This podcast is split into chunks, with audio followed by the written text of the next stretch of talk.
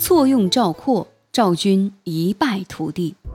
公元前二六零年四月至八月，秦国的军队和赵国的军队在长平，也就是今天的山西高平县形成对峙。秦王利用离间计，赵王认为统帅赵国大军的老将廉颇胆怯，于是派将军赵括去代替他。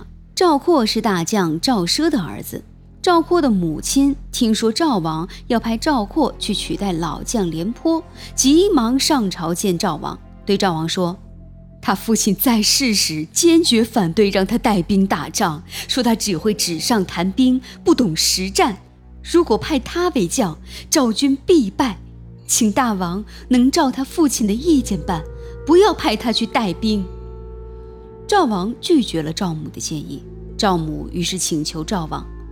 俗话说：“知子莫若父。”赵括此去必然要打败仗，请赵王看在他父亲的面上，治罪的时候不要连累我这个老太婆和其他的亲属。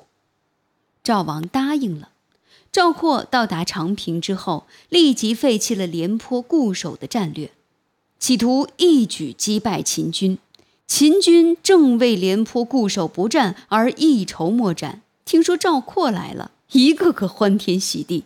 赵军一出击，秦军就佯装败退，把赵军完全引出廉颇所苦心营造的壁垒，然后以两万五千人切断了赵军的退路，又派五千骑兵把赵军断为两截。赵括只好下令就地筑垒防御，派人向赵王求兵增援。秦赵王得知秦军包围了赵军，下令征发全国十五岁以上的青年，全部开往长平，完全断绝了赵括的援军和粮道。在这生死存亡的时刻，赵括却还只知道死死抱住书本不放，机械地分四路突围。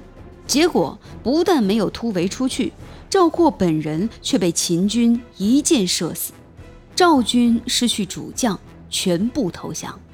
秦军将四十多万赵军就地坑杀，只有二百四十个小孩被活着释放回赵国。长平一战，赵国再也没有兵力与秦国对抗了，最后终于被秦国灭亡。